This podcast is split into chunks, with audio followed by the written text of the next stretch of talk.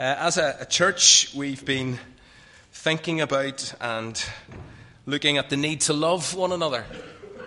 Not just because it seems or it sounds like a good idea, but primarily because Jesus has commanded us to live like this within Christian community. And so he said, A new command I give you love one another. As I have loved you, so you must also love one another. So Jesus commanded it. But he also highlighted how this would powerfully communicate who we are to those around us. And so he went on to say, By this, everyone will know that you are my disciples if you love one another. And so this is an explicit command, but it's also a potentially significant witness. Gary Burge puts it like this Nothing so astonishes a fractured world as a community in which radical, faithful, genuine love is shared among its members. And so we are now in week four of exploring exactly what this loving one another actually looks like in a local church like Windsor Baptist.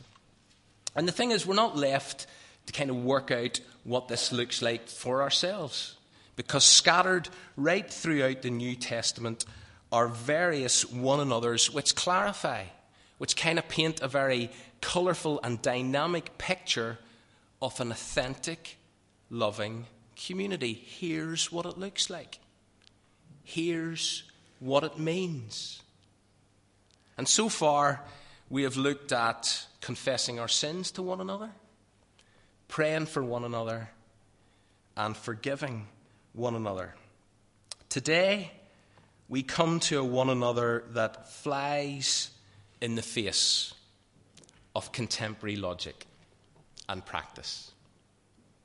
I think it's fair to say that we live in a society and in a culture that is relatively selfish and individualistic. And the pressure to look out for number one is, is pretty strong. One famous quote puts it like this The force of selfishness is as inevitable and as calculable as the force of gravitation. And so we're sort of constantly bombarded with messages that life is all about me. It's about what I want, it's about what I like, it's about what I need. And if you want to get ahead or if you want to get anywhere in life, then you need to be, or at least it seems that we're encouraged to be, pretty self centered. And yet, ironically, I think we all know that this mindset, this way of doing life, is counterproductive. As Harry Truman once said, selfishness and greed, individual and national, cause most of our troubles. And therefore, very, very few of us actually like this idea. This is not a trait that we tend to applaud or admire in others. There is nothing particularly tra- attractive about being selfish. And yet, living differently, living beyond ourselves, living with an others focused mentality, it's actually very, very difficult because it means swimming against the tide. And it does pose a very real challenge. But in terms of our personal lives and our family lives and our community life together, it is essential that we embrace this challenge to live an others, an others focused life. It's essential that we actually choose to live alternatively. And the Bible certainly urges us to do that. And as we continue this series, we discover how this morning how it is we actually go about choosing a different way. And so, if you have a copy of God's Word, could I invite you to turn with me to Galatians chapter 5? It's page 1172 in the Red Pew Bibles. And we're going to read from verses 13 to 15. And what we normally do, I know there are a number of people visiting us here, but what we normally do at Windsor is for the public reading of God's Word, we stand. So, could I invite you to stand with me as we read God's Word together. Galatians 5, verses 13 to 15. You, my brothers and sisters, you were called to be free. But do not use your freedom to indulge the sinful nature. Rather, serve one another humbly in love. For the entire law is fulfilled in this, keeping this one command love your neighbour as yourself. If you keep on biting and devouring each other, watch out, or you will be destroyed by each other. Grab a seat. As, as Christians, we are free. Totally free. That is one of the amazing realities and truths of the Christian faith. We are free to be who we were created to be. We are free from the power and the grip and the crippling effects of sin in our lives. But the Apostle Paul writes to a local church and he reminds us listen, you can still use your freedom for the wrong reasons. It's your choice. You can still choose to indulge the sinful nature. In other words, you can still choose to be selfish. You can do what you want, you can pursue your own agenda. And a few verses later, if you just glance down at verses 19 to 21, he identifies what this will look like that if you choose to indulge the sinful nature, if you choose to be selfish, here's what this will lead to sexual immorality, impurity, hatred, jealousy, selfish ambition, envy, and the like. And if you look at that list, they're all about me. They're all about self. And so they're damaging, personally damaging, but certainly damaging at a corporate level. None of those things that you see listed there will enhance community. Envy, division, hatred, all those things wreck and destroy relationships. But you're free to choose to be selfish. And so, what is Paul's advice? What, what is this better way? How does Paul tell us we should use our God given freedom? Well, it's simple, or not, as the case may be. Here's what Paul says Serve one another humbly in love. That's it. That's it. That is what we're called to do. And so I want to kind of break that phrase down and come at it from a couple of different angles. To serve, what does that actually mean? Two things. It means to be a slave of and it means to wait on. And so, what we're talking about here and what we're dealing with is this whole idea of becoming and being a servant. And immediately, whenever we read this and, and, explore this, you discover we're talking about a high calling or a low calling, depending on how you look at it. Because to be a servant requires a commitment to downward mobility, a commitment to putting other people first and a willingness to sacrifice. And therefore, at face value, within our selfish, individualistic culture, this instantly jars. It doesn't sit well. For most people today, this idea of being a servant, to be a slave of, to wait upon people, it just makes no sense. Which is why someone has written In a world dominated largely by self interest, the pathway of selfless, sacrificial service is not overcrowded. You could argue that very few people choose to walk this way.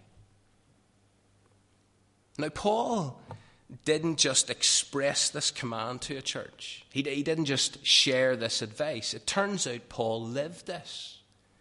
And so, whenever he was writing to the church at Corinth, he said, I have made myself a slave to everyone. And if we are going to be a loving community, if we're going to truly love one another and reveal to a watching world that we belong to Jesus, then that is the choice, the free choice that every single one of us has got to make. I choose to be your slave. I choose to wait on you. I choose to be a servant. And it is a choice. You're free to choose this way, or else to look after number one. But whenever it comes to this particular one another and one another, and because we are disciples of Jesus Christ, I think it's really important that we, that we kind of turn to and we listen once again to what Jesus taught about this subject and this issue. And so, what I want to do is, I also want to take us to John chapter 13. I want to go back to John chapter 13, the chapter where Jesus gives us this new commandment that we read at the beginning. But I want us to revisit the opening scene, verses 1 to 17 of John 13, which is page 1081. Now, we did look at this text four years ago, February 2009. So hopefully, some of you might recognize a little of what I'm about to share. But we're back here this morning, and the reason we're back here this morning is because the challenge remains. The challenge remains. And so, what we discover as we, we start reading here is that Jesus is approaching the end of his all too short life. And the thing is, Jesus knows it. He knows that within a matter of hours, he's going to be leaving. He's going to be leaving the people he has loved right to the very end, according to the end of verse 1. He's going to be leaving the people he loved right to the very end. And so, in an upstairs room, he shares a meal, a final meal, with some of his closest friends. All his disciples are there, including Judas, who's been primed by the devil to betray Jesus. But then something very strange happens. Let's join the story in verse 3. You can keep your seats. Jesus knew that the Father had put all things under his power, and that he had come from God, and that he was returning to God. So, Jesus got up from the meal, took off his outer clothing, and wrapped a towel around his waist. After that, he poured water into a basin and he began to wash his disciples' feet, drying them with the towel that was wrapped around him.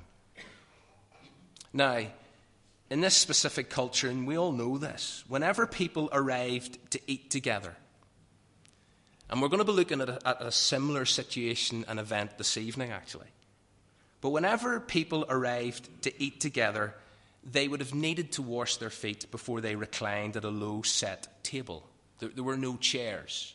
People lay down to eat. And so pre meal foot washing was an important custom. It was a token of hospitality, but in addition, and I know I'm the obvious, but there was a very practical hygienic dimension to bear in mind because if feet weren't washed, then you could end up munching your food right next to, or certainly close to, dirt and dust and who knows what else, caked feet, which was not pleasant, was not good, but it was also not expected. The problem here in John 13 on this particular occasion is pretty glaring. No one is present, no one has turned up to wash feet. There's no slave, there's no servant in place to carry out this routine task. The water is there, the basin is there, the towel is there, but there's no one to serve. Now, as you read between the lines, and I'd love you to try and picture the scene, so go with me on this. The disciples all arrive for the meal, and they file in. And I wonder who was first through the door. And as each one enters the, the upper room, it's decision time. The water's there, the basin's there, the towel's there, but there's no foot washer. So, what are they going to do? It's a major dilemma. Do they each wash their own feet, or even more radical, does one of them step into the foot washer's shoes and offer to wash the rest of the disciples' feet? Well, it seems neither happens. And so they start eating their meal. Jesus has arrived as well, according to verse 2. But then Jesus rises from the table and he does something extraordinary, or he does something phenomenally simple. Really straightforward, depending on your perspective. But the tension in the room must have been tangible. As the disciples watch Jesus rise, take off his outer clothing, wrap a towel round his waist, go and pour water from a jug into a basin, and then start washing his disciples' feet individually, lovingly. And they must have been incredibly uncomfortable, embarrassed even. Not because they were having their feet washed. I mean, they had their feet washed all the time. There's nothing uncomfortable about that. What was really unsettling was the fact that Jesus was on his knees performing this dirty little task. And so they probably wished the ground would open up and swallow them. And I wonder how they felt. And as you kind of look into their eyes, what do you see? Do you see agony? Do you see regret? Maybe you even see tears. What is the matter with me? How did I miss this? My whole life revolves around me. It was bad enough that I wasn't humble enough to wash my brother's feet, but I wasn't even humble enough to wash my master's feet. And so here he is on his knees in front of us, washing our feet. Andrew Kostenberger, commenting on this, writes Every act of Jesus described here in excruciating detail would have been like a dagger in the disciples' hearts, convicting them of their pride and their refusal to lower themselves to the role of a servant. Now, as you read the story, and many of us are familiar with it, you know that there was always going to be one disciple who wasn't going to sit silently and just let this happen. And surprise, surprise, that one disciple was Peter. And after a brief conversation with Peter, Jesus finishes the task, according to verse 12. And then he speaks into their lives. Pick it up again at the end or middle of verse 12. Jesus says, Do you understand what I have done for you? he asked them. You call me teacher, you call me Lord, and rightly so, for that is what I am. Now that I, your Lord and your teacher, have washed your feet, you also should wash one another's feet. And then what Jesus says next in verse 15 is one of those kind of phrases, is one of those teaching moments, is one of those commands that almost needs to be etched into the heart and mind of every one of us who claims to be a self denying, cross carrying Christ follower. Here's what Jesus says to them I have set you an example that you should do as I have done for you. Jesus has set the example and called us to be his reflection. Unapologetically, unambiguously, Jesus calls every one of his followers to serve others. Because he wants us to be a distinctive characteristic of people who bear his name. Now, Jesus isn't commanding us to literally wash one another's feet this morning. I'm not about to produce a bunch of basins and get everyone to take their socks and shoes. That's not what Jesus is commanding here. But what Jesus is stressing, what he is modeling, is the need for us to adopt a servant attitude. And for some of us, self included, that's actually maybe a more scary thought.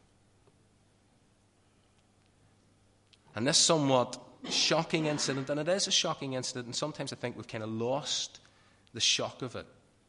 But it forever stands as a visual demonstration of the need to lower ourselves in order to meet another person's need. Jesus invites us listen, live beyond yourself. Look beyond your own concerns about social status and titles and positions. Look beyond your wants, your desires, your rights. And what I'm calling you to do is just serve one another in tangible, practical, and yes, really, really simple ways so that as we, his followers, walk into rooms and spaces, whether that's at home, at work, at church, wherever we walk into, that we ask the question is there a simple act of kindness I can do here this morning? I can do here this afternoon? Is there a simple act of kindness I can do to serve you? To serve another human being? That as we look for and we take and we grab opportunities, that we should do this why? Because Jesus has set us an example, and because the Spirit of Jesus fills our hearts. One writer, and I showed this quote, I think it was in September time, said this We love, we serve, and we care for others because that is normal behavior for people who are filled with God's Spirit. We are Christians. Christ was the ultimate servant. We can't help but serve because the spirit of the servant has filled our hearts. When we serve, we are just being who we naturally are. And so let's embrace the example of Jesus and serve one another. But the question is what is it that kind of gets in the way?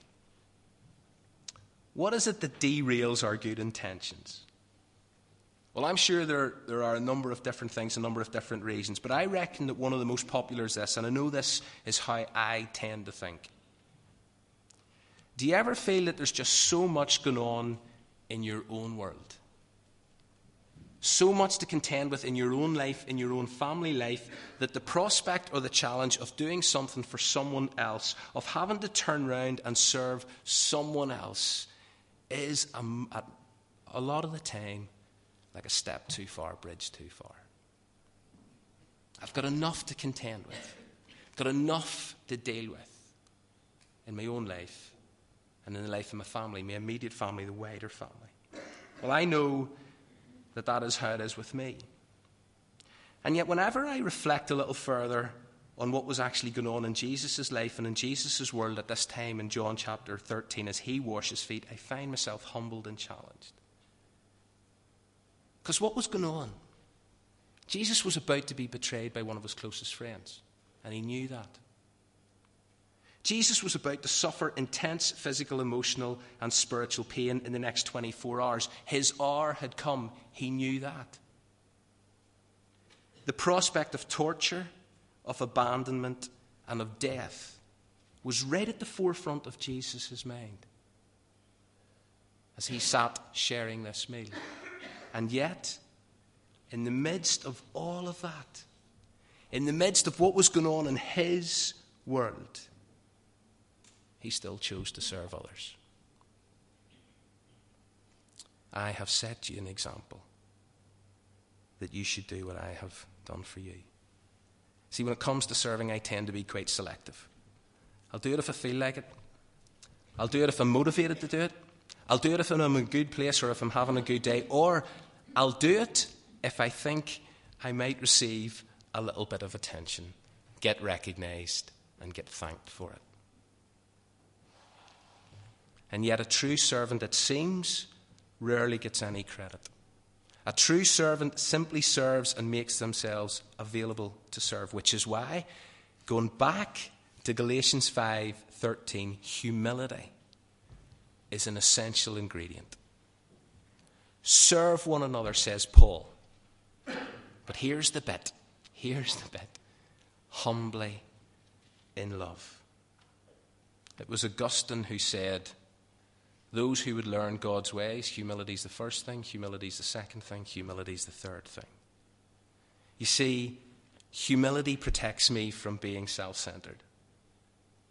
Humility reminds me to consider others, but not only to consider them, to put them first. And so Paul writes these infamous words to the church in Philippi Do nothing out of selfish ambition or vain conceit, But in humility, consider others better than yourself. I, really struggle with that. In humility, to consider others better than myself. Myself. Which at so many levels is totally unnatural. Which is why I believe the Bible teaches us to seek humility. It's why the Bible teaches you to clothe yourself with humility. It's why Jesus said you've got to humble yourself. In other words, it's a choice you make. It's a choice.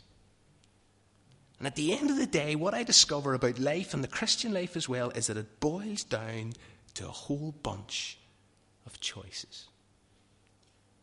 And so in Philippians 2, whenever Paul was writing about Jesus, he said this Your attitude, David, should be the same as that of Christ Jesus, who did what? Who humbled himself. So the question is Am I prepared to do? Am I prepared to seek humility, clothe myself with humility, humble myself? It's my call. And so, as we think about this one another here at Windsor, or within any Christian community, we're urged to use our God given freedom to serve one another humbly in love, to choose to follow the example of Jesus. And as I bring this to a close this morning, I do want to end on a positive note, two kind of positive notes. Because as I look around this morning, I want to celebrate the fact that lots of people are doing this. There are people who, for the last hour, hour and a bit, have served us.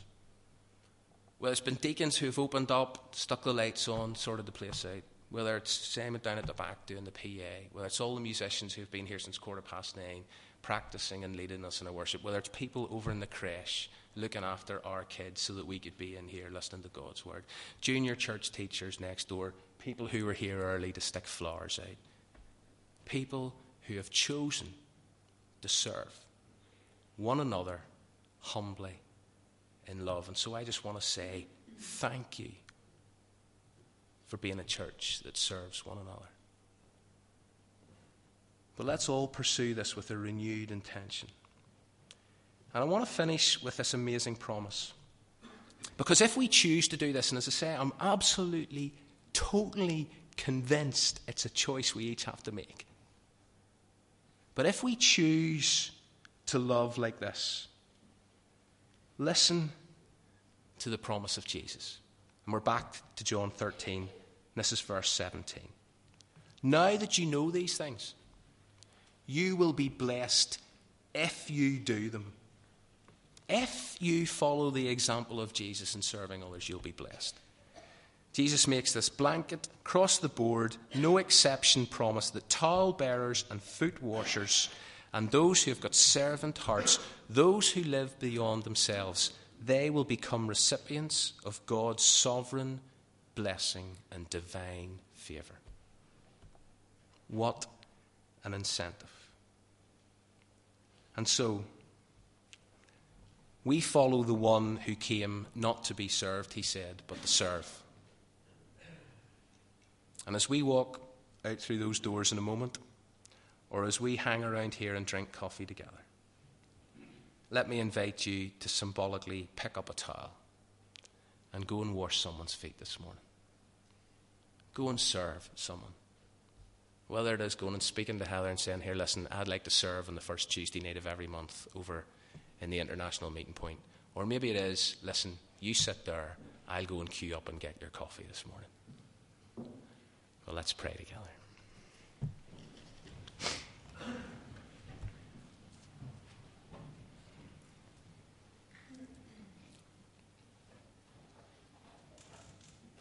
Father, as, as people who have chosen to follow Jesus, deny self, pick up our cross, and walk in his footsteps, I pray that you would help us to be a community that loves one another through serving one another humbly in love.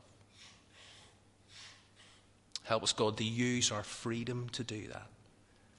Not to indulge a sinful nature, not to be selfish, but to become a community that is others focused. And so today, I ask that you would help us to do this in humility and with your help. In Jesus' name, amen.